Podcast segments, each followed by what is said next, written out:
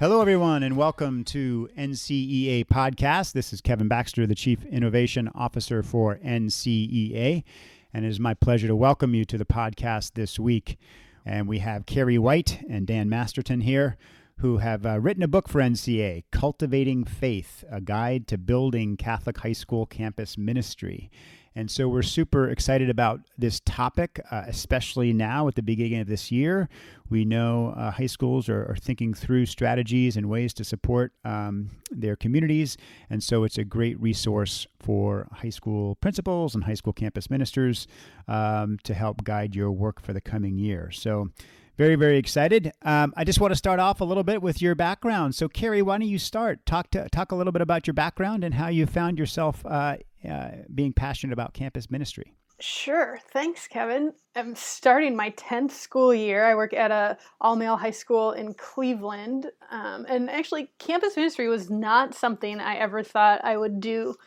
Um, I went to college, I wanted to be a youth minister in a parish. I thought that was the best thing. Um, and it's a really important work. And I did parish youth ministry for five years out of college. I went to a small Benedictine university. Um, I'm originally from Minnesota, and so I went to school up there. And my mom um, said I should get a degree in secondary ed just in case I ever wanted to work in a high school. And at the time, I told her she was ridiculous because working in a high school was the last thing I wanted to do. Um, and now I'm entering year 11 and working in high school ministry. Um, so it's crazy how much smarter moms are than most of us, I think, sometimes. Um, so I, uh, after five years in the parish, um, I was just struggling with some different things and was able to do a after my parish job ended, I worked, um, took over a long term sub in a high school for about three months, which was a really good way for me to kind of get back into the school life and realize um, that it was a better fit for me and probably where I um, should be spending my time in my ministry. So, um, and then I've been working in high schools ever since. I did a year at a school in Minneapolis and then moved um, to my current position in school um, at St. Ed's in Lakewood, Ohio, and it's been a really good uh, fit for me. There's just a lot of joys um, in being able to work with these kids um, and the adults every day. I think has been uh, exactly what I needed, and I think where God has wanted me to be. That's great, and where Mom wanted you to. Right, right. Mom, Mom always Mom knows. knows. That's great. Thanks, Carrie. Uh, Dan, how about you? A little bit about your background. Sure. Uh, I grew up in the Chicago suburbs. Uh, I went to St. Viator High School, which is run by the Viatorians. They're a smaller men's religious community. And they always were very committed to campus ministry. We always had a big department, lots of retreats and service offerings. And that's where I kind of found my, my greatest joy in high school and where I found a lot of my friends. Um, I led a lot of retreats, did a lot of service, um, and got a lot of leadership opportunities there. So I kind of picked up that thread when I went to college at Notre Dame. Um, sang in the folk choir, and I was a mentor for Notre Dame Vision, and studying theology just all kind of kept pointing me in that direction. So, um, after a year of post grad service, I found a job in a Catholic high school, and I have done seven years in a few different Catholic high schools in campus ministry um, with retreats and liturgy and service and had a lot of fun. Um, I'm now a dad with two little uh, daughters. So um, thank you to Cardinal Cupich. My archdiocesan school gave me 12 weeks off when my first daughter was born. Um, and I've been part time since um, and have actually since uh, taken a new job working with the Viatorians who ran my high school, um, supporting vocation ministry and communication. So it gives me a great way to stay in some pastoral stuff, but also have smaller hours and more remote work so that I can be a stay at home dad.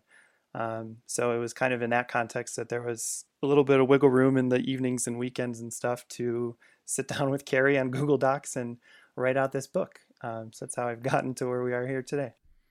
That's great. What a wonderful gift uh, for you to be able to stay home with your girls. That's that's terrific. Um, well, thank you both. Uh, it's a great book. Um, lots of content and, and lots of chapters. I've picked out a few kind of the, the key things that I thought would be really interesting to talk about.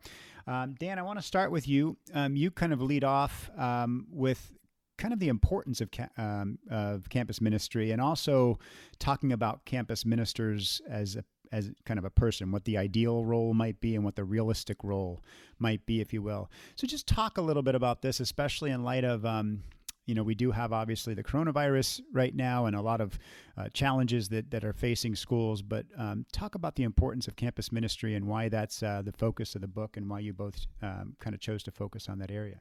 Sure.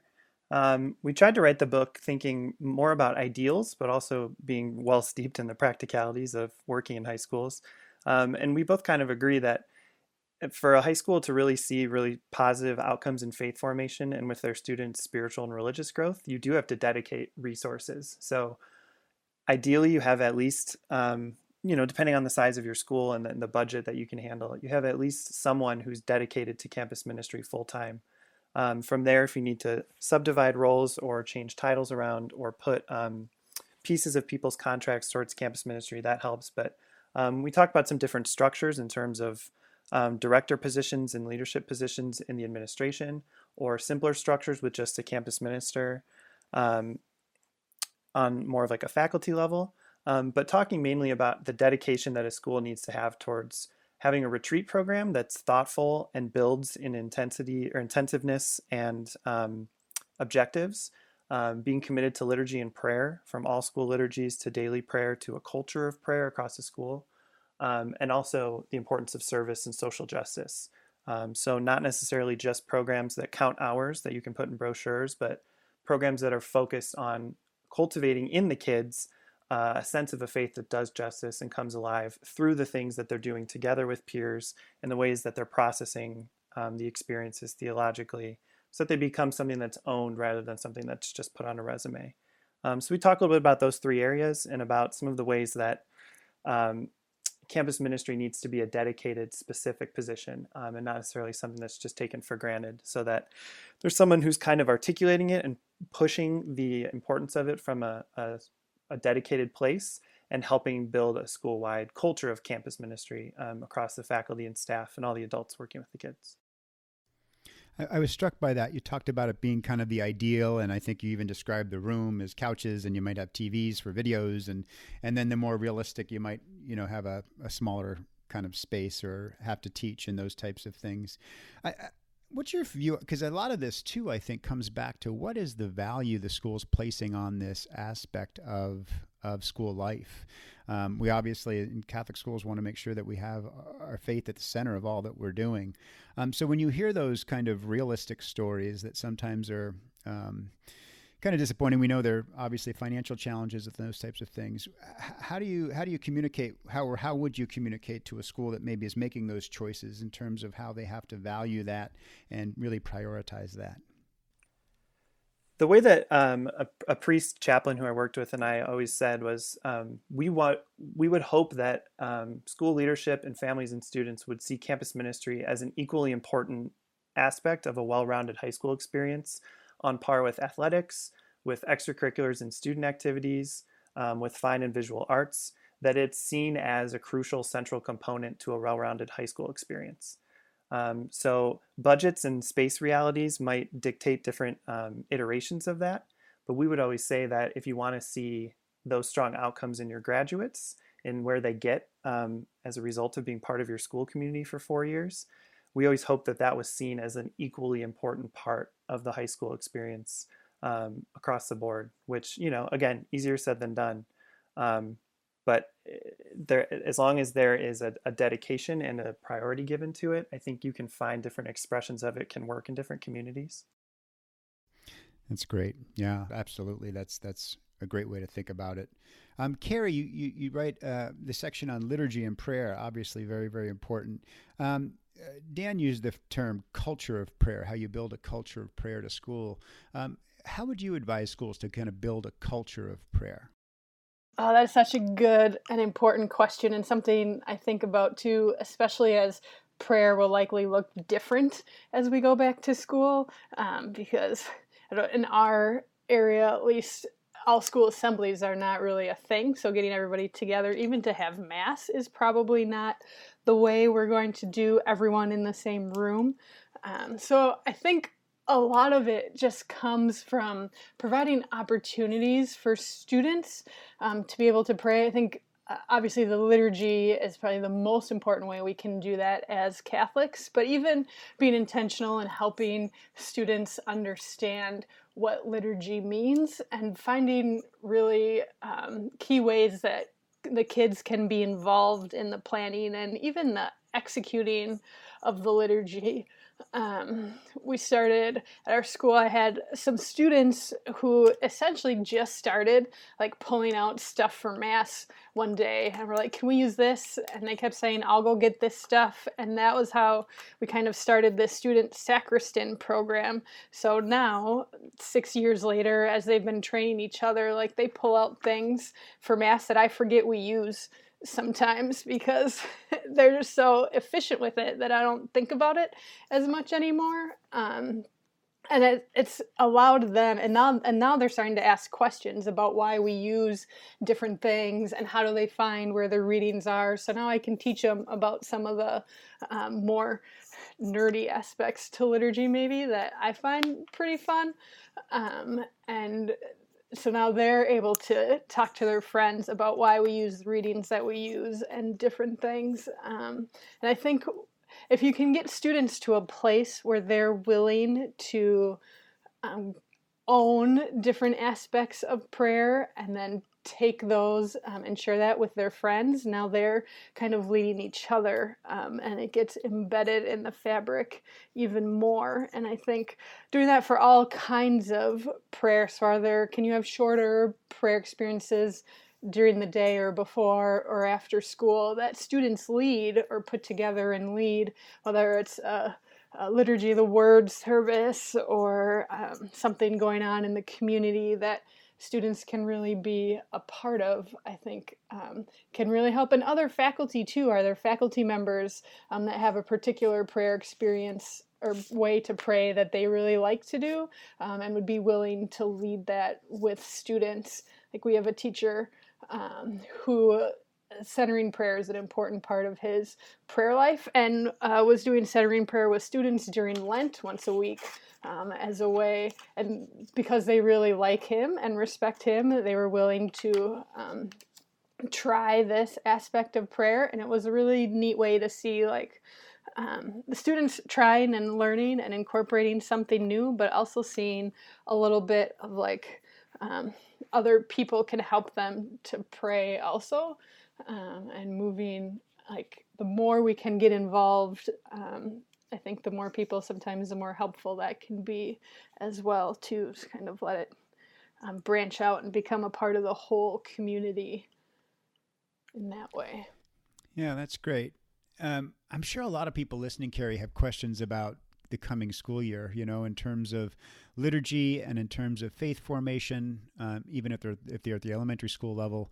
I know that's um, that's been things we've been hearing. You know, how do you do that if you're a remote environment? How do you deliver that virtually, et cetera? Um, so, how did you deal with that when when um, schools originally got shut down with coronavirus, and how are you thinking about it in terms of the coming year? I'm not sure if you're going to be start out in person or not, but we all have to have these plans, you know, depending on what the reality is. And so, how do you think about liturgy and building a what I keep thinking about is this really strong sense of community that that's kind of anchored around our schools because of the faith.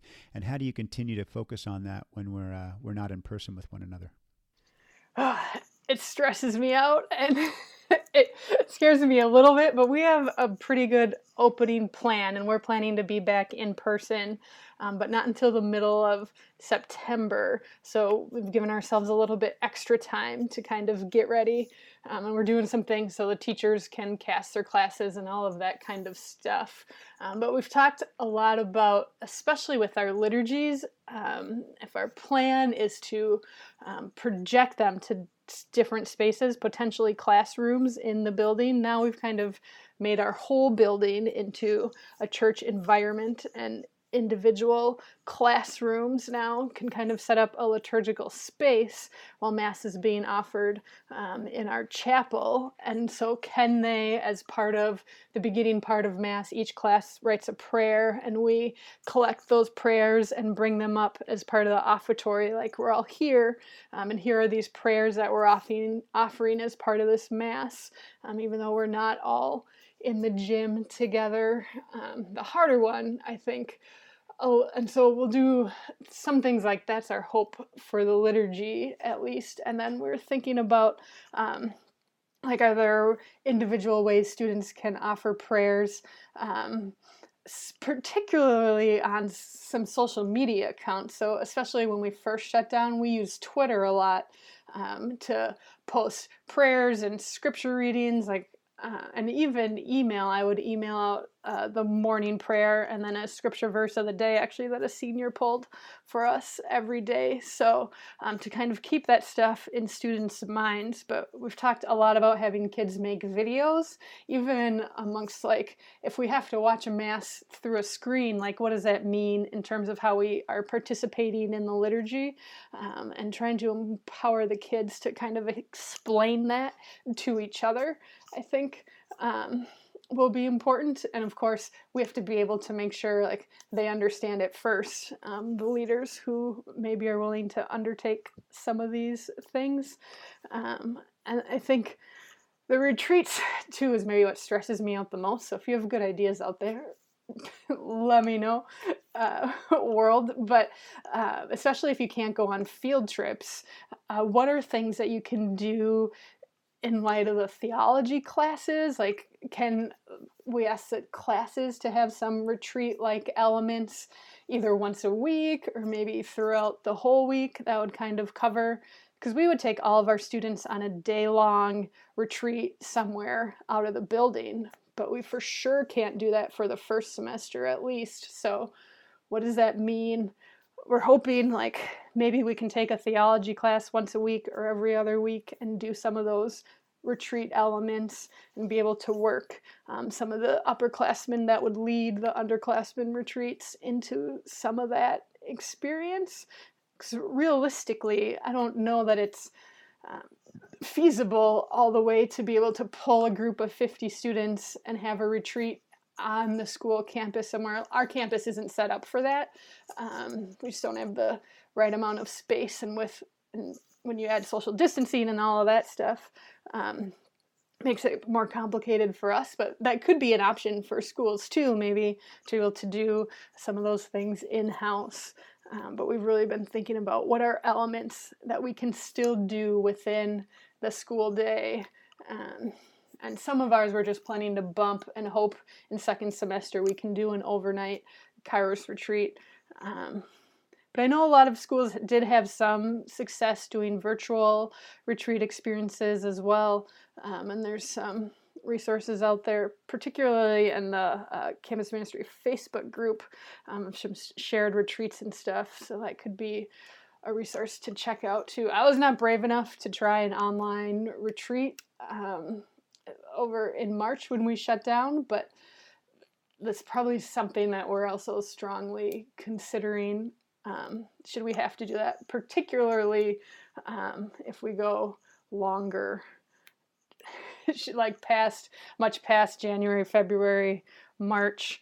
Um, yeah, I mean, I would just say too, when you say stresses you out, I think know that everyone feels stressed out. I think that's something that we say sometimes that you know everyone's trying to make it as as like it was before and it's just not so it's not going to be exactly the same we're trying to make it as good as possible um, so um, i appreciate that honesty because i feel like that's where educators are right now. We just we're, we're all trying to figure it out, and um, and we're all a little stressed about that and what it's going to look like, and uh, we're going to move forward doing the best we can. So. Right, and I keep thinking like it's new. That doesn't necessarily mean it'll be worse. Like it could be better, and maybe this is an opportunity for me to teach our faculty more about the liturgy if they're going to have to help their students experience the liturgies in ways that maybe they haven't before or to um, get our faculty involved in doing some retreat like elements in their classes that and we're going to find out um, we love that kind of thing so much we're going to keep it even when we can go off campus somehow yeah, I'm going to uh, move to Dan, but um, just a really quick example of that. My my family and I we went to Easter Mass with Bishop Robert Barron because because we could, you know. Um, and so sometimes the virtual mass gives you opportunities to do things that are that are really you know really great that you wouldn't otherwise be able to do. Dan, I was going to transition to retreats, and um, and Carrie uh, brought this up, which is which is terrific. And uh, in the book, you talk about being really intentional in your time, space, and context. And so, um, you know, Carrie is bringing up this whole context of coronavirus, but but talk about when you wrote the book, really what you mean, or what are some examples about being really intentional regarding time, space, and context for retreats. Of course. Uh, I think sometimes there may be a little bit of a poverty of what a retreat really is or means um, when it's being planned. I know that I've walked into schools where campus ministry was sort of a side gig for people and they had to throw together what I would really charitably call like a morning of reflection or kind of a glorified field trip. Um, and I think what distinguishes a retreat and what you need to focus on when you're trying to lay the groundwork for it are those three things. So, um, time is there a significant amount of time being set aside? I think if all all you can manage is a school day in your calendar, your logistics, that's understandable. But I think the best the best things happen on overnight retreats and longer. The best, most lasting, um, more intensive things um, when it's possible. I think in terms of space, uh, it's ideal to get off campus if you can to get to somewhere that's dedicated to being a retreat center. You know, softer environment, carpets, couches, gentler lighting that's hopefully non-buzzing fluorescent lighting. Um, a chapel, preferably with um, flexible seating that you can move around for prayer services or rituals, um, as well as Mass or reconciliation. Um, and then context is really important. Setting the tone with um, the right things at the top of the retreat, like um, asking them to have fun and invest themselves openly and charitably and generously. Um, emphasizing confidentiality is key to all of the small and large group experiences. Um, and then uh, challenging them to embrace vulnerability and to um, remind them that our lives resonate with each other when we share ourselves openly and um, receive others in turn. So if you can focus on those three areas well, you can do something that is more um, legitimately and more deeply a retreat. I think in the pandemic times, we're going to be challenged with accomplishing some of those things when we're still trying to be safe and protect our students and families. Um, but one thing I think is really definitely true now that Carrie touched on is that you have an opportunity, if you're willing to see it optimistically and um, take the time, to kind of hit the reset button a little bit. Um, I think, especially if Kairos retreat programs, and especially at schools that have been doing it for years and years or decades even, um, where things kind of become tradition and that word gets loaded up, and we associate aspects of those retreats as being so holy and sacred that they cannot change or be touched when in reality they may retain very little of the content um, and spirituality and religious content that we want our retreats to be steeped in. Um, so I think you know for schools that may have to go a year or two without doing a Kairos retreat, it will be sad for the students who miss out on it. But as you reevaluate the content and approach of student leadership formation, your schedule and the contents of the days, the way that the talks are structured and connect together, um, and really how it's all meant to be rooted in the spiritual exercises of St. Ignatius, it can become an opportunity to hit the reset button, get back to your roots a little bit. And if there are traditions that are becoming toxic or are getting away from what retreats are meant to be, which is, yes, on one hand, religious, spiritual experiences of fellowship and relationship, also some fun. If you need to find a new balance point for all of that, this is an opportunity to do that and get back to some of the core ideals that retreats are hopefully meant to be um, founded upon when they started at this school in the first place. It's really interesting that you bring that up in terms of retreats, Dan, because I, I think about that in terms of my my work around innovation. I, I think about that for Catholic schools in general. What are we learning through this process, and what can we kind of let go of, and, and how can we improve Catholic schools uh, when we're on the other side of it? So, what are we learning that we can kind of maintain um, throughout it? Um, Dan, you also mentioned something interesting about retreats that you feel like the movement for the kids should be uh, from self to others to God. Um, talk a little bit about that movement um, through the process of a, of a retreat with uh, for students. Yeah, so we, we when I've built good four year programs that that build from the kind of simplest experiences of freshman year into the more in depth stuff that juniors and seniors can handle, we find that at the core freshmen and sophomores especially really just need to spend time trying to figure out who they are. Um, they come into high school at such like kind of a squirrely inflected point in their lives where they're experiencing a lot of change and trying to figure out who they are um, and I think as you try to find your friendships and your friend circles and teams and groups, having that self knowledge is so integral and core. So we find, especially with freshman and sophomore retreats, um, if you focus more on helping students understand who they are, especially as um, sons and daughters of God, as children of their parents, members of their family, members of your school community, those kind of core identities will then translate into helping them have a better understanding of relationships. And it's not that you have to reserve the religious piece and the relationship with God um, until they're seniors in high school or something, but if you build it upon that, those self-knowledge explorations and the focus on relationship, the, the piece where they are building a relationship with Christ and seeing the Holy Spirit's movement in their community and in their family, that kind of comes more naturally.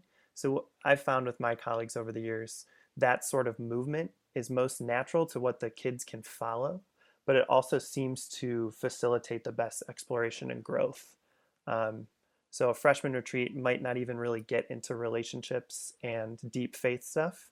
A sophomore retreat might start to get there, and then by junior Kairos or a senior overnight retreat, um, you really have primed the pump toward this type of explorations that can get deeper into relationships and hopefully really explore and deepen a connection with God and an ability to see the Spirit um, moving through community and through friendships as well. That's beautiful. That's beautiful. Thanks, Dan. Um, Carrie, a big component of campus ministry service and service learning, um, which you write about in the book. Um, and you have a couple of really good um, kind of, uh, I guess, either or kind of concepts. I want to just go through a few of those. One, I know a lot of places face this is hours versus experience, right? So how do you how do you measure um, students' completion of of service? And so, talk a little bit about your thinking in terms of hours versus experience. Um, it's it's hard. I think a lot of it uh, probably can depend on what uh, faculty is capable of in terms of time doing. Um, we've done both, and I think what we noticed most at our schools when we transitioned from a sheer counting of hours um, for kids tracking and they had to turn them in and we would like log it. And there's a different way there's apps and companies out there too now that will help you do that um, to expecting kids to have particular faith experiences, um, the way they were able to reflect on these experiences um, was, we thought, more genuine and deeper than when they were just um, reflecting on different hours or trying to hit a maximum number of hours. Um, and we're pretty lucky uh, in our schedule that we were able to take students on a lot of these experiences ourselves within the middle of the school day. Um, so they would miss their lunch period and a class before their lunch, and we'd do some different things, particularly around food. But um, it was a way for kids to really kind of see the different needs out there in Cleveland and ways that they could meet them, um, and being able to go once a week. And then the, we built it into theology classes, so it became a grade. Um, and while it's not, I deal necessarily, but like grades do motivate kids to do things and to accomplish things um, and to maybe even engage a little bit more um, authentically. At least that's what we found where we are. So um, once we tied that to it, um, we found we were able to have more genuine and honest conversations, I think, with kids about why service is necessary um, and why it's important. And I think that was really significant in our students understanding themselves. And we saw an increase even in our extended um, service trips that we do in the summer to different service um, camps and organizations. So I'm a big believer, I think, in uh, service experiences. And it also, once I didn't have to track hours for 500 students, um, and that was just half of I did half, and um, our mission person did the other half of the school of students. Like I was, I freed up my time too to be able to think about more things or different things, and I wasn't tracking down students to um, turn in hours in the same kind of way because now it's tracked in their theology classes and their um, theology teachers are grading these things throughout the quarter and the semester. Um, so there's another level of accountability built in. Um, but i think the most important thing was just being able to see the kids kind of take those experiences and reflect on them in a little bit different way and we set it up so each grade kind of the experience builds on itself um, so that ideally by the time they're done they're kind of setting up and completing their own service learning program um, incorporating all the things that they've learned over their three and a half um, years by the time this project is said and done uh, which then we can give them ownership and hopefully that continues throughout their education. That's great there are a couple other great ones. I'm time wise, we're gonna. I, will use this as a teaser for the book. Everyone needs to buy the book because you talk about community service versus Christian service and charity versus justice, which I love those frames for how to how to think about it. I want to close with having both of you talk about this section on self care, and I think this is so uh, important for educators all over. And Dan, I was going to start with you, um, just a little bit about self care uh, in terms of, um, and I think you're doing this a little bit right now. You're living it, but how do you really balance that that life uh, at work, life at home, and how do you think about that? Yeah, I think uh, in schools, especially among uh, faculty and staff, you see people who are called to this on a vocational level and who naturally have this really deep generosity to share and give of themselves, to say yes to things that students and the school community need. Um, and that often comes with a deficit in um, resting, getting sleep, exercising, eating healthy, um, and the types of things that keep us uh, feeling well. So it's good to have an eye for that, especially as um, a new school year is starting. So Carrie and I tried to offer a few of our favorite things that have worked for us over the years. I think my favorite one that is in the book there um, is uh, leave when you can leave. It was the way I kind of described it. Um, campus ministry, especially, we would have a lot of uh, multiple hour long Kairos meetings. Um, you might have an evening or weekend liturgy. You might have a retreat that bleeds into a weekend or finishes very late on a Friday night. Um, so my philosophy was if I didn't have anything after school on the books in terms of a meeting or a gathering or a school event that I was attending, I would stay 15 or 30 minutes, make sure no one did, you know came by. I'd pick up a form or ask a question or just check in and talk.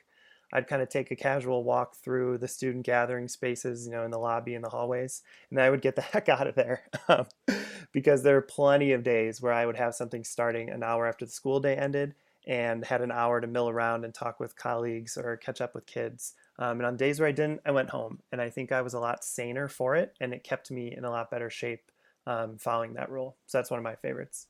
Yeah, it's really important balance. Absolutely. Carrie, how about you? Uh, advice for self care for campus ministers?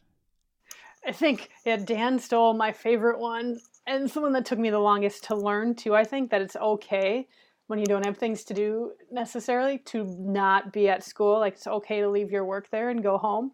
Um, I was I would always feel bad when it was like five o'clock and be like, I could still be working, but I can do all these things tomorrow, and I it's better for me to just go home, and that's a really important thing. I'd say the other really important thing is seeking out um, like minded or other campus ministers out there that can support you in finding professional development. Um, and I especially am grateful for how much NCEA has been offered. And I'd say um, the offerings for campus ministry has been ramping up um, significantly in the last couple of years, um, which has just made me feel less alone.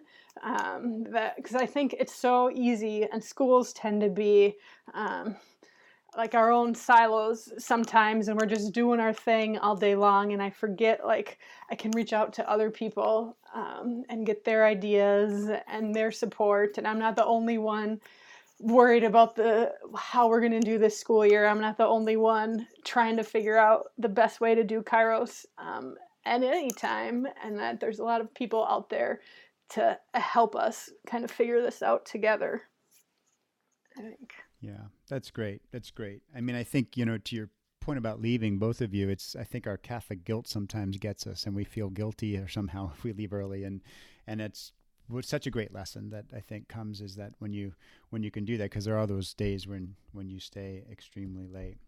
Well, uh, this time has flown by uh, for me for sure. Uh, I'm so grateful, uh, Carrie and Dan, for uh, you both spending this time with us to talk about your book, Cultivating Faith: A Guide to Building Catholic High School Campus Ministry.